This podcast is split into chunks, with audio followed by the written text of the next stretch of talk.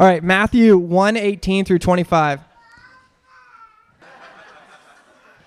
Uh, verse 18. Now the birth of Jesus Christ took place in this way. When his mother Mary had been betrothed, betrothed to Joseph, before they came together, she was found to be with child from the Holy Spirit. Verse 19. And her husband Joseph, being a just man and unwilling to put her to shame, resolved to divorce her quietly. But as he considered these things, behold, an angel of the Lord appeared to him in a dream, saying, Joseph, son of David, do not fear to take Mary as your wife, for that which is conceived in her is from the Holy Spirit. She will bear a son, and you shall call his name Jesus, for he will save his people from their sins. All this took place to fulfill what the Lord had spoken by the prophet. Behold, the virgin shall conceive and bear a son, and they shall call his name Emmanuel, which means God with us. When Joseph woke from sleep, he did as the angel of the Lord commanded him. He took his wife, but knew her not until she had given birth to a son, and he called his name Jesus.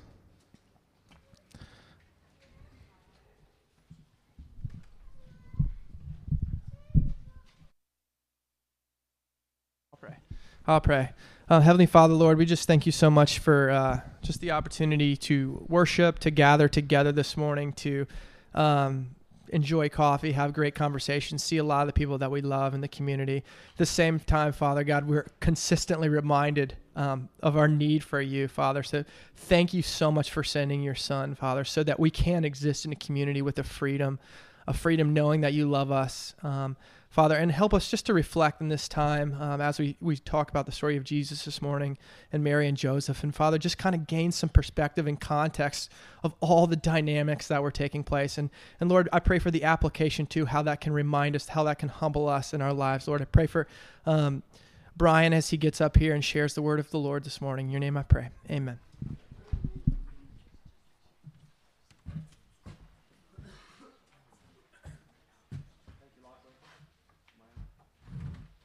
I want to uh, just one quick other announcement, and that is um, I, uh, I'm a big proponent of reading, and uh, I love books. And so, one of the things that um, I, I wanted you to know no, no, no, no.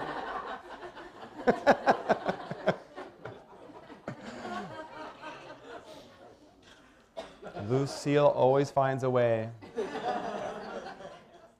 Uh, there are books in the back. Uh, I want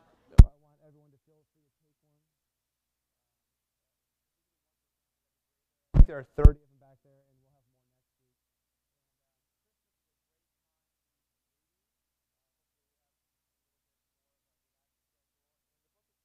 next week. Uh, side. Am I on, Tony?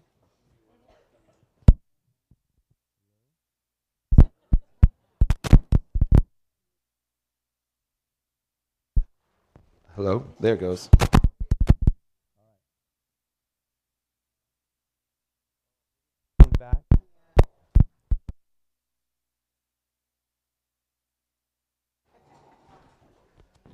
Hello, hello.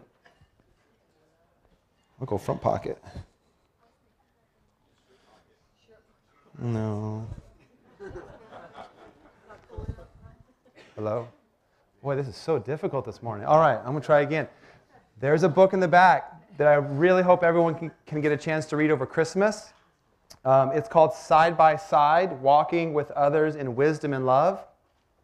And again, as I was trying to say earlier, hopefully as your schedule um, backs off a little bit during Christmas time, um, that you can read a little bit. And the book really kind of, uh, it's just, it, it's supplemental good reading. But let me read one thing about it on the back. And, and one person said this This is a book that will help you to know what the love of Christ looks like. Right? We, we'll say things like that God loves you or Jesus loves you. But what does that actually look like? And then how to extend that love to others and how to accept it from others as you live in relationship together. And so it's, we talk a lot about doing life together and, and creating a new community. And so this is just a book called Side by Side, kind of giving us more specifics and, and how we can live that out. So um, grab one in the back if you'd like. we're going to spend a few minutes this morning uh, looking at the, uh, the birth of Christ. And um, I, I, still really like Christmas a lot. And um, maybe part of it is having children, and, and, but I think it's more than just that. But I, I hope as we, um, we, most people probably have another uh, full work uh, week coming up, maybe a couple, but then we have some time off at Christmas. And uh, I really hope it can be a time of rest and uh, a time with our family and uh, just a time to enjoy. And um, so this morning, my hope is that our thoughts will be along those lines. And I want to talk this morning about Christmas expectations. Christmas expectations. And how sometimes, if we have the wrong expectations, um, it can create frustration, it can create um, tension, it can uh, just create things in our homes, in our lives, in our friendships that, that aren't always what we want. And so, Christmas, again, is, is about all these really fun things, these things that I'll call secondary, the, the things that we do in our homes that are fun, that, um, the Christmas traditions. And, but this morning, what I want to talk about is, is Christmas and what it is ultimately about. And if we just realign again with our minds and our hearts what it is ultimately about, it helps us with expectations. Um, so if you have your Bible, this, this is just a, a super interesting story, and uh, we will look at Matthew chapter 1, verse 18, as Locke read. And so to help us kind of frame our minds and understand what's going on, number one, we'll look at the need to transform our expectations. Number one, the need to transform our expectations. Number two, the work of transformation, the work of our expectations being transformed, and then we'll try to apply it all together at the end. So, number one is the need to transform our expectations. And here's how the story begins. The story begins this way The birth of Jesus Christ took place in this way. And the historical context that was this that when the the people during Matthew's time, during the birth of Christ, this time period, when they read this, they had something in their mind that they were directly looking for, and that was they had a, a, messianic expectation. They had a hope that something new was going to come. All right, and we have this a little bit in our country. It's not nearly quite the same, but what often happens in our country is that once a president wins two terms, by the end of a president's second term, most of the time as a nation, we are so ready for like a fresh face, something new, something different. One really kind of classic example of that is Dwight Eisenhower, uh, famous World War II general. Uh, after the war, he's elected president. After his, uh, and, and has some positive things during his first term. His second term is really difficult. And who's electing next? So we have this old guy, old general, military guy, second term's going bad. And who comes in? The new young guy? What's his name? Kennedy, right? We're tired with this old guy. We need someone new, right? And every time, even now, every almost always when we have a president that's been elected for two terms, by the end of that eighth year, people are ready for something new.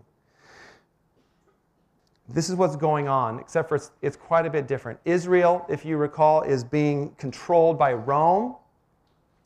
It's been a low point for a very long time, and people are really desperately looking for a Messiah, for someone to come it's been hard days, hard years, a continual decade after decade of struggle. And so, this is the context that Mary and Joseph uh, and the birth of Christ uh, appear.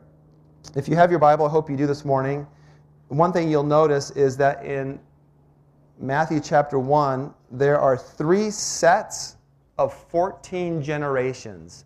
Three sets of 14 generations that are going to point us to this man, Joseph. So that's the context. This desire for hope, a desire for change, that they were expecting a Messiah to come and to offer um, military help, political help.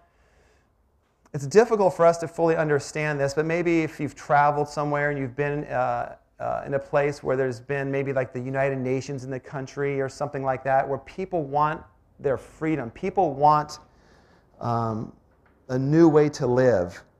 And so people were desperately looking for that. And then here's the context, right? Next is this. When, when um, the second part of verse 18, when his mother Mary had been betrothed to Joseph, all right?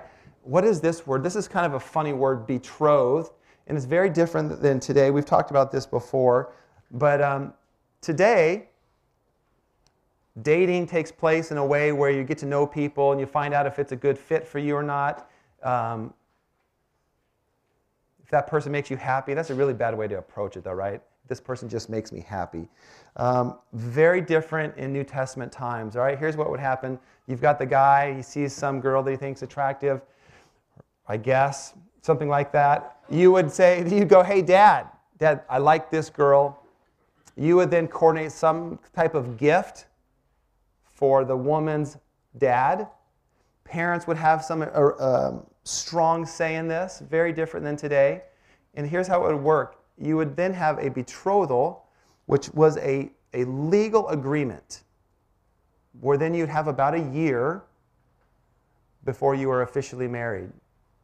So, most likely, most people think Mary was probably, hold on, 14, 15 years old, somewhere in her early teenage years. Joseph, probably a little bit older. And they are to be married. I learned a new word this week. It's, it's different. And, and um, it's a really loud vehicle right there.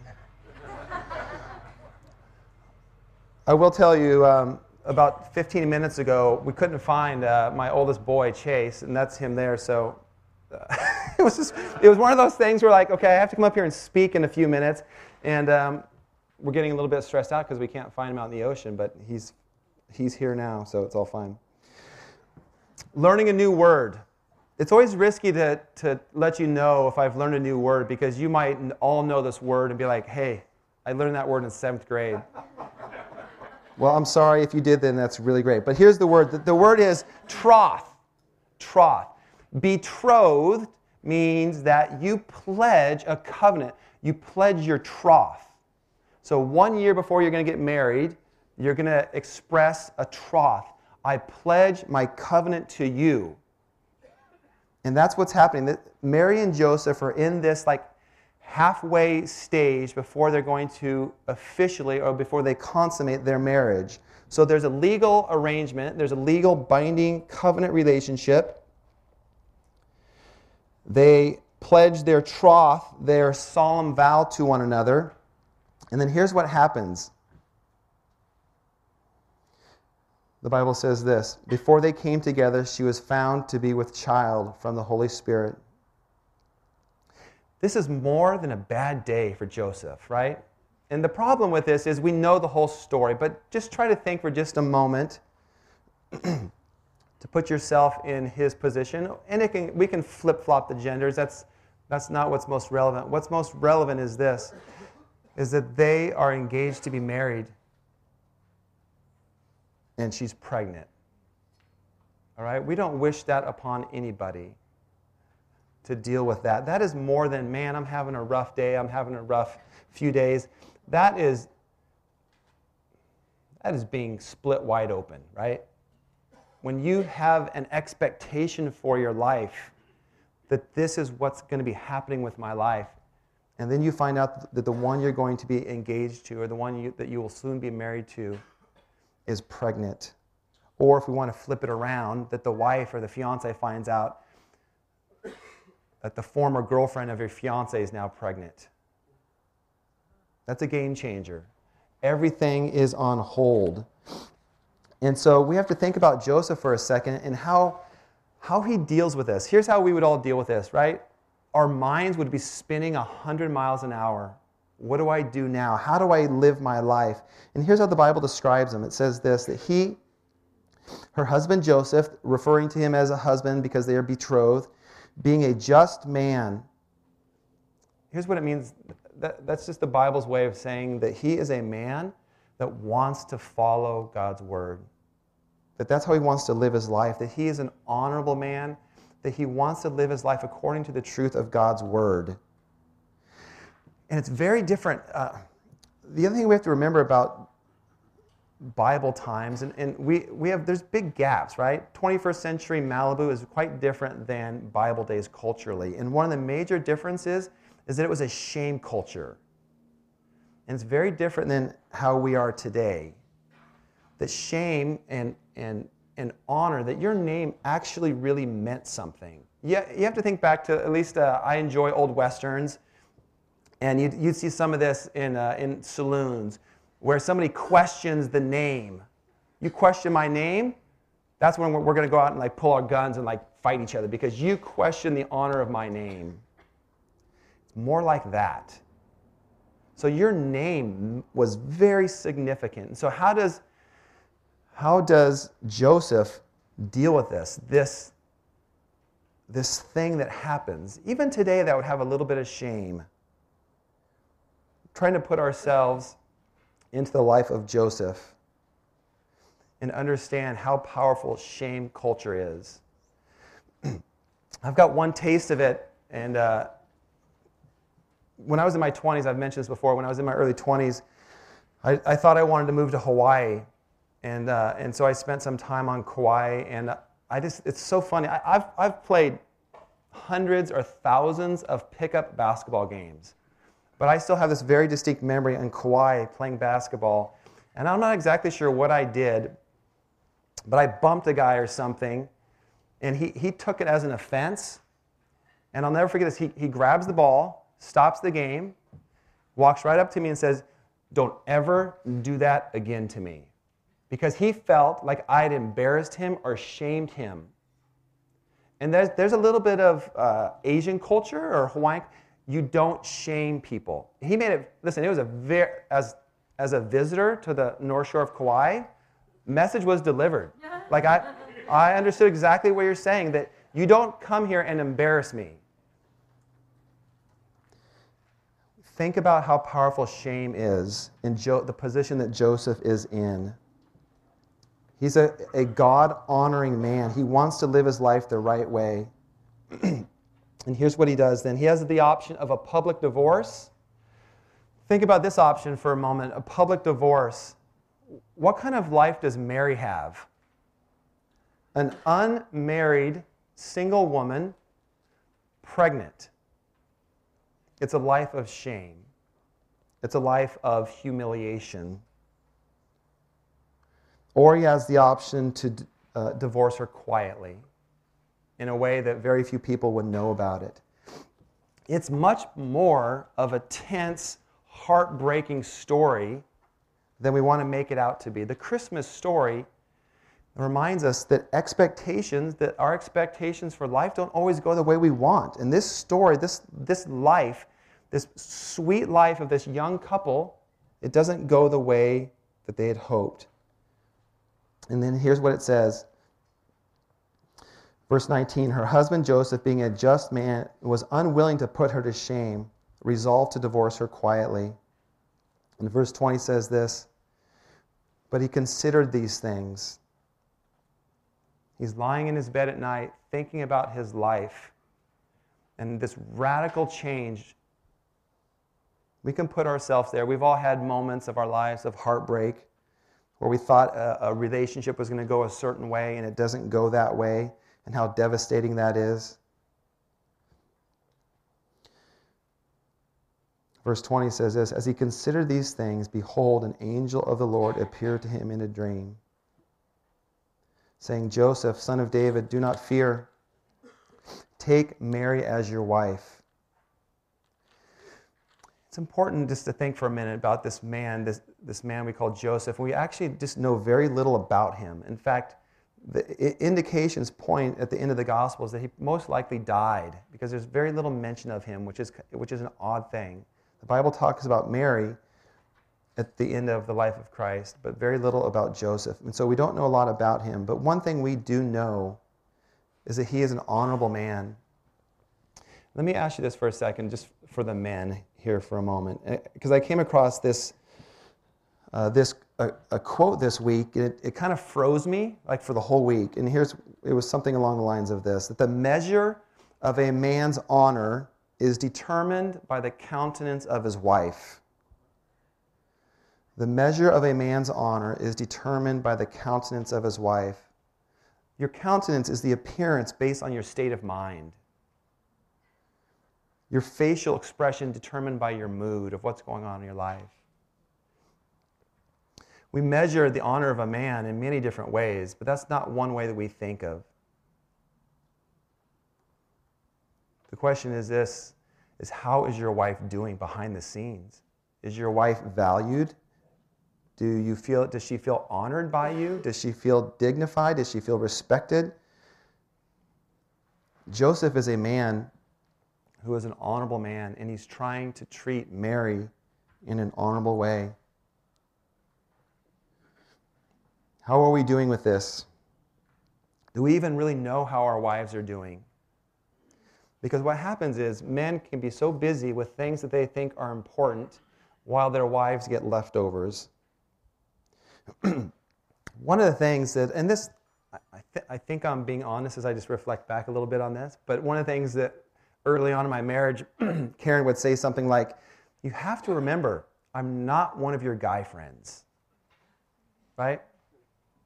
And so the, the point is this is that we are to honor and respect and make sacrifices in our own personal lives so that our wives can flourish and grow.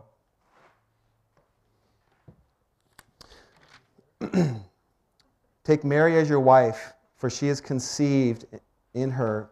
For, excuse me, for that which is conceived in her is from the Holy Spirit. So we know that expectations of Mary and Joseph at this time are completely shattered. Here's what else is happening. Let's just think about this for a second. Mary and Joseph, they're engaged, life is going on as normal. Something really crazy happens. She is impregnated by the Holy Spirit, a supernatural, let's just be honest, odd thing that's going on here. Right? Virgins can't be pregnant. At least that's how I understood the word. That's not a new word for me this morning. I've heard of that word before. something odd is going on. Expectations are being radically changed. And we think about this for a second. Living in Nazareth, Mary and Joseph,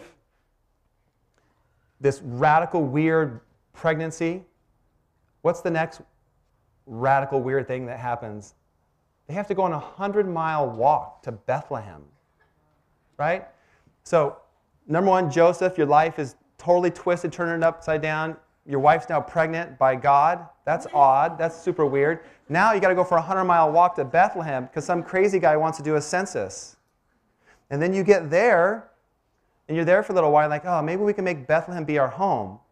Then even another more crazy guy named Herod wants to come and kill a bunch of babies. So let's do another 100 mile walk to Egypt with your little baby, with your young son. I think it reminds us this is that even during our most darkest times, God wants to speak to us. At this most upside down time in the life of Joseph, God speaks to him. And that's what we have to think about Christmas time. There can be so many expectations put upon us, there's pressure and there can be frustration.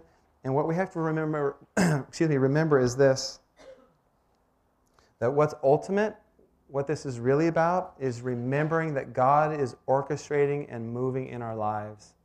Even when life has its most darkest, lonely moments, we have to be able to just put our mind there for a second. Think about how lonely and broken Joseph is when he finds out that his wife is pregnant.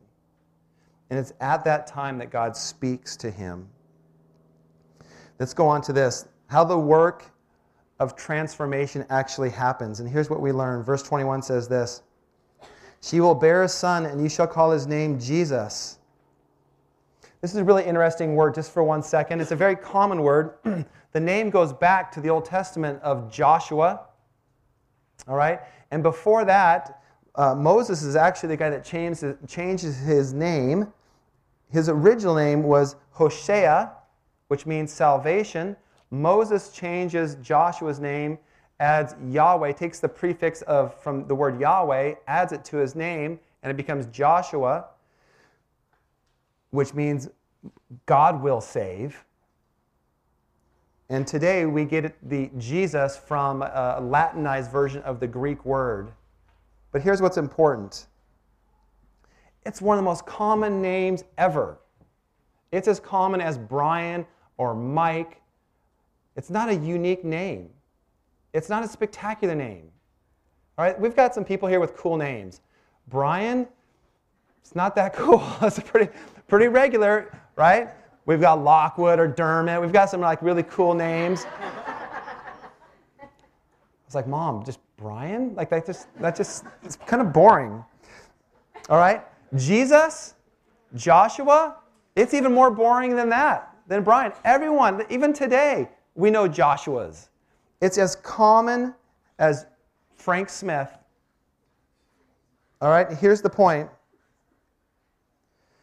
that God works in the ordinary. The most boring, regular name, the most ordinary people, the most regular routine of life is how God works and does supernatural, powerful things. Here's what Matthew says You will bear a son, and you will call his name Jesus. All right? It's like Frank, and you'll call his name Frank. It just doesn't have a lot of power. But here is why it's significant. It's very different during Bible days. Names meant something, names had significance. We just don't, today, there's a lot of pressure to pick a really cool name if you're going to have a baby today, right? You got to come up with something cool. It can't be too cool, though, where you're odd and everything's, I just that's like some weird hippie tribal name. I don't know what you're talking about. But it's got to be cool, too. You can't pick Brian. No one names their kids Brian anymore.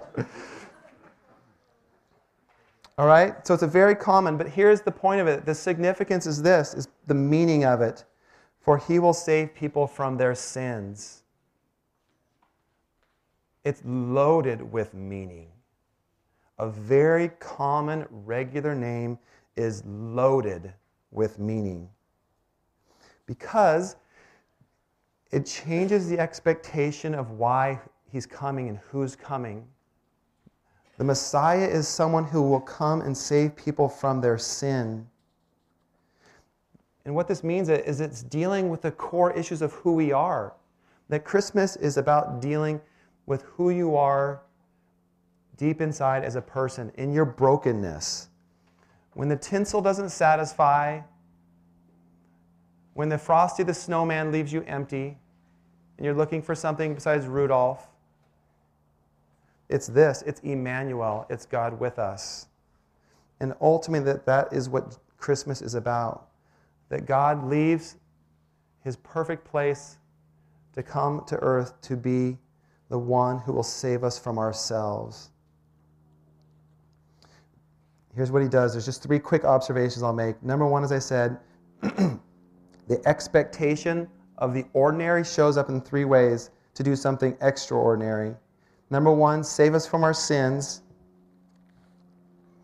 The angel declares to Joseph that that is who this person is, that this supernatural baby is coming. Number two is this. Verse 23 says this Behold, a virgin shall conceive. Why does this matter? Why would the Bible even mention that?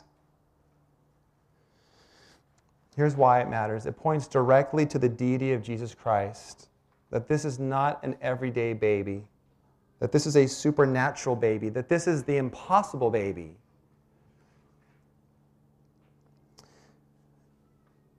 Life becomes very difficult if we put logic and reason above the Word of God. The Bible, the foundational understanding of the Bible is that supernatural things happen. Of course, the Bible is logical and true, but it never, it always is submissive to the supernatural work of God. All we have to do is think, if, think about this story. There's so many great stories. Just try walking on water, right? You cannot walk on water. Virgins cannot have babies. There's all of these things, one after the other after the other. You can, if you're dead, you don't get to come back to life. You're dead miracle after miracle after miracle after miracle, which is the basis of Christianity. That there is a God that is far superior than our own human understanding. So he's born of a virgin. Number three is this that he is Emmanuel, that he is God with us. And what's so what's so significant about this, and we lose this a little bit unless we take the Bible as a whole. If you think back about the Old Testament and how God would appear, it's very different. We talked about this a little bit. Burning bushes, radical powerful winds and storms that make people step back and say, what? reverent awe, something so powerful, something so unique that completely rocks your world. I've never experienced a tornado, but there was one time where it was close when I was living in Iowa for a school year. And I remember sitting at my desk in the middle of the day, and the sky turns black, and the winds and the hail. And I remember, and sirens are going off. I grew up in Washington where the only thing we had was a windstorm once in a while and lots of gray drizzle. So I'm standing outside. The sky is just transformed, just getting crazy. Sirens are going off, and that's everyone then says, like, hey, dummy, the sirens means you go inside. Tornadoes are coming. And I remember thinking, there is something way more powerful than me, than my own understanding. It made me step back in a, in a little bit of an understanding of that reverent awe when the sky and the world around you is rocking and out of control. All throughout the Old Testament, there's examples and stories of how God appeared to people, and it just it shook them to the core. And now what we have here is Jesus, this baby born in a barn. And now it's God with us. There's something radically different now of how God wants to reveal himself. It's now the one who wants to welcome children that welcomes sinners with open arms. And he completely changes the way we interact with God. Verse 24 says this, and this is the response that Joseph has after the dream. When Joseph woke from the sleep, he did as the angel of the Lord commanded him. And let me just show you how this connects to last week. Because last week we talked about something similar. When there's an interaction with God, here's the key word He did. Joseph did. He lived his life out in faith. It was a life of action. He followed through on what God had said him to do. When God spoke to him, it wasn't like, it, it wasn't this, huh? Oh, that's neat. I'm going to go surf now. It, it wasn't that. There was something that completely changed him from the inside, and he obeyed. He lived his life out, even when it doesn't make sense, right? That could be an, an ultimate for one that doesn't make sense. When your fiance is pregnant with somebody else, but he does, he lives his life out in faith. I hope uh, in the next couple weeks as we get close to Christmas is that we would not allow expectations of others or the culture around us to ruin just a beautiful time and hopefully a time of rest, uh, a time of contemplation, a time to recognize that Christmas is a beautiful time, and all these secondary things we have have a place. They're beautiful, they're fun, whatever traditions we have. But if we allow secondary things to overcome the primary, the ultimate, that God came to earth to love broken people, to love flawed people, our expectations will change. Let's pray together. Father, I pray that we would come together as a community, living together in awe, that you would leave, that you would leave heaven to come to earth, to love us, to give yourself of us. Father, there are so many distractions, there's so many things that can take take our attention away from you. I pray this uh, in these coming days and weeks as we come to celebrate your birth, that we would not allow uh, things to distract us from your presence, that we always won't be looking for the next thing to entertain us, that we will find our joy, our contentment in knowing you, being with our family, serving each other, and loving each other. Thank you so much for your word. In Jesus' name, amen.